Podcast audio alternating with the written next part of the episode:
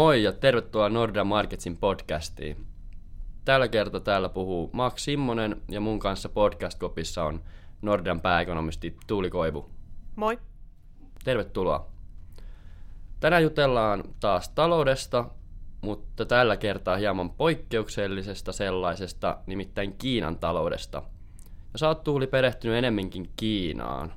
Eli aloitetaan siitä, että mitkäs juhlat siellä on tulossa. Jotkut jonkin sortin synttäribileet vai mitkäs ne nyt oli, mitkä siellä on tulossa ensi viikolla?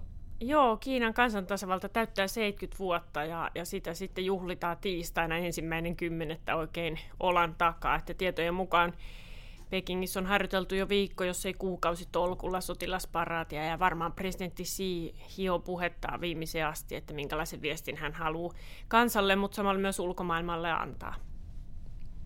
Joo, se on yllättävää toi, miten tollainen juhla vaikuttaa sitten, ekonomistin pitää ottaa se huomioon, koska se vaikuttaa sitten ihan, ihan tota oikeasti talouteen ja mitä ne siellä Kiinassa tekee.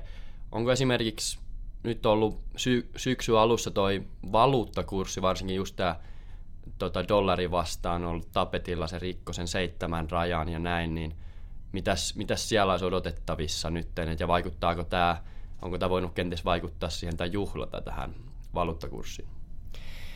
Kyllä siinä pientä vaikutusta voi olla, että mä ajattelen pikemminkin ehkä niin, että ekonomistin, Kiina-ekonomistin on hyvin tärkeää seurata tätä juhlaa, lukea niitä merkkejä, joita sieltä tulee niin sanotusti rivien välistä, mutta oma veikkaus on, että sen päivän aikana tuskin markkinat kauheasti liikkuu, mutta näillä puheilla ja paraatin viesteillä on varmasti hyvin merkittäviäkin pitkän aikavälin seurauksia.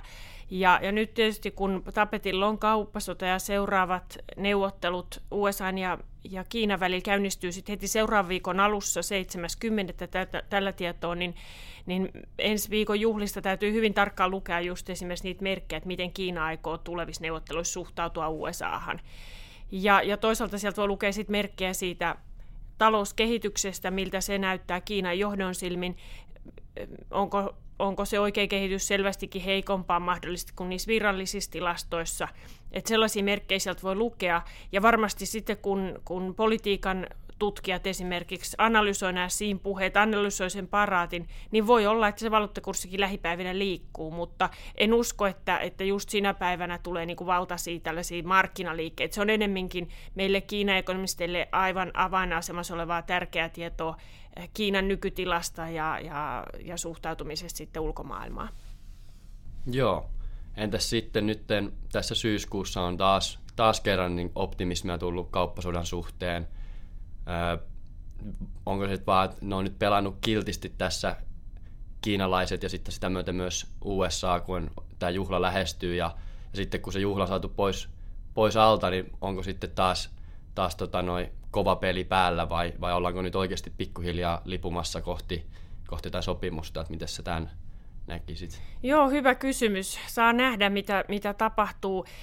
Viime kuukausinahan tosiaan kehitys on ollut sellainen, että kesällä U S A ja Kiinan neuvotteluyhteys lähimain katkesi viimeistään silloin elokuussa, ja neuvottelut oli jo sieltä huhtikuusta asti tosi vaikeita. Eihän niin kuin sanoit, niin syyskuussa tuntuu, että molemmat osapuolet, sekä U S A että, että Kiina, on ikään kuin lähentynyt ja halunnut antaa positiivisia merkkejä.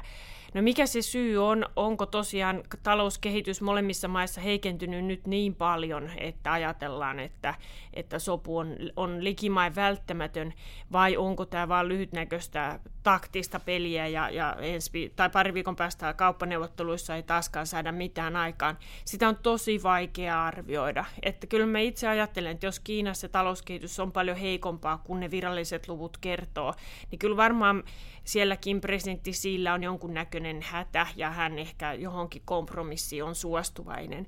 Mutta edelleen mä olen sillä linjalla, että en odota Trumpin ja Xin kauppasovun ratkaisevan tätä suurvaltataistelua tai, tai näitä pitkän aikavälin ongelmia U S A ja Kiinan välillä. Missään nimessä Kiina ei edelleenkään tule suostumaan näihin U S A-vaatimuksiin lainsäädännön muuttamisesta ja likimaan koko talousjärjestelmän muuttamisesta. Se, mikä voisi olla saavutettavissa, on sopimus siitä, että Kiina ostaa U S A:sta maataloustuotteita, jotka on tärkeitä Trumpin kannattajien kannalta, ja Trump ehkä pidättäytyy sitten tulevista tullinostoista. Voi olla, että joitakin tulleja vähän jo lasketaan. Okei, eli tota, siellä ei ole ihan mitään helppoja, helppoja vastauksia löytymässä, vaikka tämä juhlat saataisiin hoidettua pois alta, mutta ei odota kuitenkaan, että eskaloituisi tästä sille merkittävästi. Että... No kyllä mä... Tietenkin se pelko aina on, ja, ja nythän Trump on osoittanut, että kaksikymmentäviisi prosenttia ei ole mikään katto tulleille, vaan niiden yli voi mennä. Ja mä oon ihan varma, että jos Kiina pitää kiinni tiukasta linjasta, eli ei suostu näihin maataloustuotteiden ostoihin, niin varmasti tullit nousee. Ja kyllä mä näen sen todennäköisyyden sille ihan, ihan merkittävänä. Pallo on nyt enemmän Kiinalla kuin U S A:lla mun mielestä tässä tilanteessa. U S A ja Trump, heillä ei ole mikään hätä kädessä vielä, presidentinvaaleihin on vuosi aikaa, talouskehitys vaikka hidastuu, niin on kuitenkin selvästi positiivisella puolella, että en usko, että Trump tyytyy mihinkään paniikkiratkaisuun. Kyllä Kiinan on pakko antaa periksi vähintään niissä maatalous, maatalousostoissa, mutta onko Kiina siihen valmis, niin niitä merkkejä täytyy sitten tosiaan tiistaina sieltä Xin puheesta ja sotilasparaatista yrittää vähän vakoilla. Joo, tiistaina tulee kyllä kauppasodan kannalta mielenkiintoinen päivä. Kyllä, Va- joo. Vähän jos, vähän jos osaa tulkita niitä puheita, niin sieltä varmaan voi saada niin paljon tietoa, mitä nyt on aluksi saatu, tai viime aikoina saanut tyytyä vaan tuohon Trumpin Twitteriin. Ehkä tämä, tämä puhe on aika hyvä niin kuin toiselta puolelta sitten, saa vähän toista kuvaa. Joo, kyllä mä luulen, että, että vaikka siihen on tunnettu siitä, että hän puhuu aika eri lailla omalle kansalle ja sitten paljon liberaalimmin kansainvälisille yleisölle, niin kyllähän hän tietysti tietää, että tätä puhetta seurataan maailmanlaajuisesti hyvin tarkkaan ja on kiinnostavaa nähdä, että minkälaisia sanankäänteitä hän siihen sitten valitsee. Entäs sitten Kiinankin talous on ottanut ottanut sanotusti osumaan tästä kauppasodasta, mutta myös se ei ole pelkästään, että siellä oli jo vähän käännettä heikompaan suuntaan muutenkin tiedossa. Elvyty, elvytystä on tehty paljon, ja nyt se on taas, taas tota, nostettu uudelleen pöydälle eri, eri keinoin. Siellä reservivaatimuksia pankeille laskettiin. Öö, onko Kiina kuitenkin, rupeeko sitten olemaan ne elvytyspyssyt loppuun käytetty, vai, vai tota, vieläkö sieltä voisi vois tulla jotain isoa pakettia jonnekin infrastruktuuriin tai jotain muuta? No kyllähän totta kai I M F arvioi, että Kiinan julkisen sektorin vaje tänä vuonna vähän laajemmalla käsitteellä mitattuna melkein kolmetoista prosenttia B K T:stä. Ja sehän on valtava vaje, jos me ajatellaan, että meidän euroalueella kasvu- ja vakaussopimus tähtää siihen enintään kolmen prosentin alijäämään, niin kyllähän se kolmetoista prosenttia on aivan huikea, vaikka otetaan sitten huomioon se, että Kiinan talouskasvu sitä velkataakkaa tietysti osittain helpottaa. I M F:n ennuste on myös, että julkisen sektorin velka menee aika muutamassa vuodessa jo noin sata prosenttiin, eli puhutaan suunnilleen Ranskan velkatasoista, U S A-liittovaltion velkatasoista, että, että siinä mielessä niin kyllähän se fiskaalipolitiikan liikkumavara Kiinassa on paljon pienempi kuin aikaisemmin.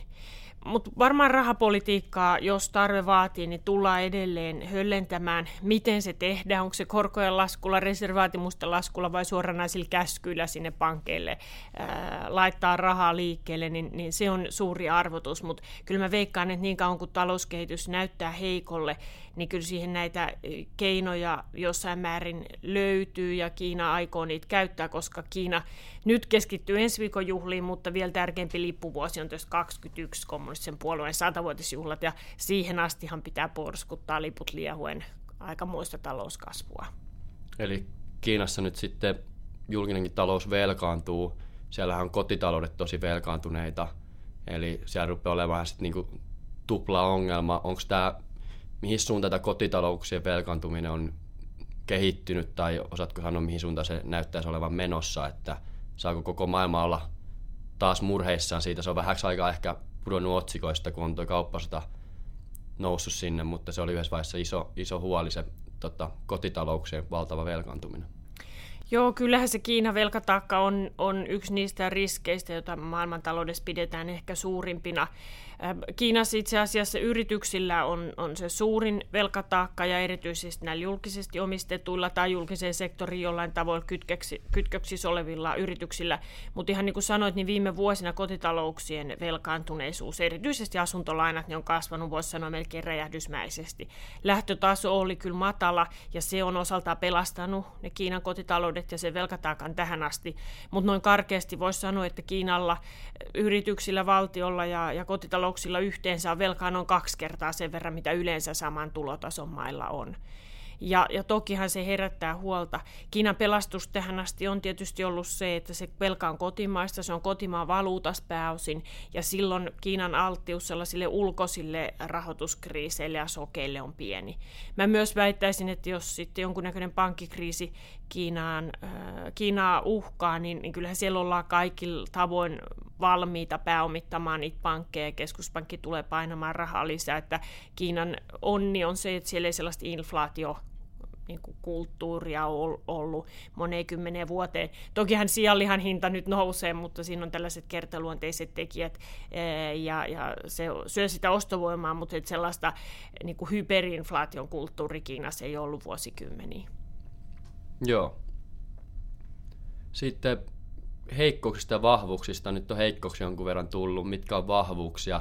Lisäksi heikkoudessa, heikkous on varmaan se, että niin kuin pitkässä juoksussa vai väestö rupeaa vanhenemaan. Kiinalla ei ehkä ole varaa, varaa vielä niin kuin vanhaan väestöön ja näin, mutta onko sitten jotain tämmöisiä ehkä lyhyen tai pitemmän aikavälin vahvuuksia, mitkä olisi niin kuin ehkä rakenteellisia tai muuta, että mikä tukee Kiinaa sitten tai luo valoa sinne talouteen? Ilman muuta on, että kyllähän meidän täytyy muistaa, että jos nyt Kiinan kasvu ei ole ihan sitä kuutta, niin kuin viralliset luvut ilmoittaa, niin kyllähän neljä viisi prosentin kasvuvauhtikin on, on kovaa, ja moni, suurin osa maailman maista ei siihen oikein ikinä pääse kiinni. Mä usein viittaan siihen, että se ruohonjuuritason tekeminen on Kiinassa kyllä tosi vahvaa, että kun vierailee Kiinassa yrityksissä, esimerkiksi niin se ihmisten nälkä siihen kasvuun ja vaurastumiseen, oman elintason nostaminen, mutta varsinkin tulevien sukupolvien, omien lasten elintason nostaminen, panostukset koulutukseen, ne on kyllä tosi varmasti niin kuin dynaaminen voima ja luo mulla ainakin uskoa siihen, että Kiinan talouden kasvu jatkuu. Tästä totta kai tulee näitä hankaluuksia suhteessa muihin maihin, kun Kiina kasvaa, on erilainen, osittain pelottavakin yhteiskunta, kun, kun nämä perusarvot on niin erilaiset. Ja Kiinan täytyisi varmasti sopeuttaa sitä omaa toimintaa ja nähdä vähän myös se jälki muissa maissa, että mitä se aiheuttaa, että, että Kiinan nousu on ollut niin nopea ja aiheuttanut aikamoista rakennemuutosta muissa maissa, että että missään nimessä se, Kiinalle se kasvu ei, ei jatkostu enää ulkopuolelta, vaan sen täytyy tulla Kiinan sisältä. Nythän oli yksi sellainen kiinnostava pikkutarina ehkä tähän kertomaan just siitä, että miten se Kiinan rooli muuttuu ja minkälaista vastarintaa se, se saa, koska Suomessahan on puhuttu näistä halvoista kiinalaispaketeista, jotka tuottaa ongelmia meidän logistiikkajärjestelmälle täällä päässä, ja nyt U S A esimerkiksi ilmoitti kuluvalla viikolla, että he ehkä irtautuu tästä yli sata vuotta vanhasta kansainvälisen postin sopimuksesta just sillä perusteella, että Kiinalle, ää, Kiina hyötyy suhteettoman paljon, koska Kiina edelleen tässä järjestelmässä ja sopimuksessa lasketaan kehitysmaaksi, ja, ja sehän ei tietenkään kaikin tavoin pidä enää paikkansa. Että paljon, paljon tarvittaisiin kansainvälisessä järjestelmässä sopeutumista tähän Kiinan muuttuvaan rooliin. Joo, onkohan sitten sitä myötä Kiina ehkä valmiimpi tekemään myönnytyksiä, kun ne haluaisi haluais päästä, päästä tota globaaliin johtoasemaan, ja totta kai silloin pitää, pitää ehkä pelata sitten sääntöjen mukaankin, ja toisaalta sitten jos talous vähän hidastuu, niin ehkä, ehkä jos tarvii, tarvii sitä kauttakin sitten, sitten pelata pelisääntöjen mukaan. Kyllä se näin on ilman muuta toivottavaa, ja, ja paljonhan puhutaan vaikka siitäkin, että kun Kiinan oma teknologinen taso nousee, niin alkaa tulla yhä tärkeämmäksi myös kiinalaisyritysten kannalta se, että patenttisuojaa esimerkiksi kunnioitettaisiin. Että tähän asti se on ollut enemmän niin kuin ulkomaisten yritysten ongelma Kiinassa, mutta todennäköisesti ää, tämä merkitys tulee kasvamaan myös Kiinan oman kehityksen kannalta sitten lähivuosina, ja voi helpottaa osaltaan näitä ongelmia, mutta tämä siirtymävaihe tietysti aiheuttaa tällaista kipuilua puolin ja toisin. Kiina taas toisaalta on hyvin vakuuttunut ollut erityisesti presidentti Xi johdolla, että tämä nykyinen aika lailla valtiojohtoinen talousmalli on erittäin hyvä ja, ja palvelee Kiinaa, mutta voi palvella montaa muutakin maata. Niin onkohan, tota, jos tämä Kiina porskuttaa hyvää mallia vielä eteenpäin, niin rupeakohan sitten jotkut muut valtiot katselemaan, toihan näyttääkin sit aika hyvältä, hyvältä mallilta, että saattaa Ky- olla sit... Kyllä. Joo, kyllä se varmaan houkutteleva on monelle sellaiselle ää, esimerkiksi Afrikan maistahan paljon puhutaan, että se Kiinan malli, joka ei vaadi demokratiaa, se antaa yksinvaltiaiden pysyä vallassa, mutta samaan aikaan mahdollistaa talouskasvun ja hyvinvoinnin nousun, niin, niin onhan se houkutteleva yhtälö. Että, mutta eihän Kiinan tiekään ole ollut missään määrin helppo, se vaatii kuitenkin paljon työtä, viisaita päätöksiä, että tällainen aivan vertaansa vailla oleva neljänkymmenen vuoden kasvuputki saadaan aikaan, että, että kyllähän siinä täytyy yhdistyä monta, monta palasta, oikea palasta kohdalleen. Aivan. Kiina on kyllä mielenkiintoinen ja, ja se on ollut eri syistä aina, aina otsikoissa. Nyt tietysti tämä kauppasota on ollut sitten ainakin vuoden verran jo yhä enemmän enemmän otsikoissa ihan syystäkin. Se vai, reaalitalouteen ja vaikutukset on aika merkittävät. Totta, sieltä, sieltä kauppasodan rintamalta odotetaan ää, ehkä...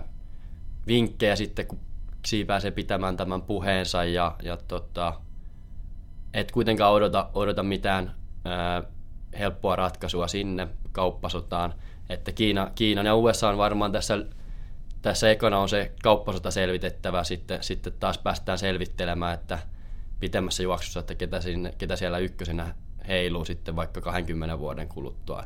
Niin, se varmaan on, että toivotaan, että pienin yhteistyökyksyn askelin näissä asioissa kuitenkin edetään. Että iso kuva on totta kai se, että suurvallat jossain määrin taistelee siitä johtoasemasta, mutta että toivotaan, että, että nämä vahvat taloussuhteet näiden kahden jättiläisen välillä kuitenkin erottaa tämän tilanteen jostainkin aikaisemmista historian vähän huonoksi kääntyneistä tilanteista. Että. Ja mä voisin tässä vaiheessa tehdä tähän loppuun pienen mainospläjäyksen. Max on ollut meillä tosiaan kesän F F P-roolissa ja päässyt tekemään podcasteja ja, ja esityksiä meillä muun muassa talon sisälle. Hoitaa aamukatsauksen aamuisin loistavasti ja, ja tekee paljon muutakin kiinnostavaa hommaa. Ja tällainen F F P-haku, jossa nyt sitten ensi kesäksi haetaan meidän ti- ekonomistitiimiin samanlaista Maxin korvaajaa, niin käynnistyy muutaman viikon päästä. Ja kerros nyt Max vielä omin sanoin, onko sulla ollut mukava kesä ja, ja jäätkö meitä kaipaamaan, kun siirrytään muihin hommiin Nordean sisällä? Joo, ehdottomasti on ollut, ehdottomasti on ollut paras, paras työ, missä on ollut tähän mennessä. Ja, ja kesällä on, se on uskomatonta, että kun paljon viiden kuukauden aikana ehtii oppimaan. Se on kuitenkin loppujen lopuksi aika, aika lyhyt pätkä, ja, ja se on tota, varsinkin tämä makrodeski, mä en, mä en edes tiennyt, että ää, millaista se duuni voi olla, niin se oli, se oli tota, ihan mahtava yllätys, kun huomasin, että tämähän on, tietämättä mitä mä oon halunnut, niin tämähän on just sitä, mitä mä oon halunnut, mitä mä pääsin tekemään. Että se oli kyllä, suosittelen, jos on, jos on taloustieteilijä tai, tai vaikka muu, muu, ketä seuraavaa taloutta ja tykkää isosta ja sitten vähän pienemmästäkin kuvasta, niin, niin tässä pääsee kyllä yhdistämään molempia ja kuuluu työnkuvaa, että saat opetella asioita, sun kuuluukin opetella asioita, sä saat periaatteessa kehittää itseäsi niin kuin, työajalla, sitä vaaditaan jopa, niin se on kyllä tosi hienoa. Suosittelen. Joo, hyvä juttu, että sinne vaan hakemuksia lähettämään sit heti, kun se haku käynnistyy ja seuraa Nordean sivuilta. Tässä kohtaa kiitos kuulijoille, toivottavasti kuulitte uusia asioita Kiinasta ja ensi tiistaina sitten Xin puhe, puhe striimaamaan jostain päätteeltä heti livenä, että tietää heti ekana, mihin suuntaan mennään. Kiitos. Kiitos, moi. Moi.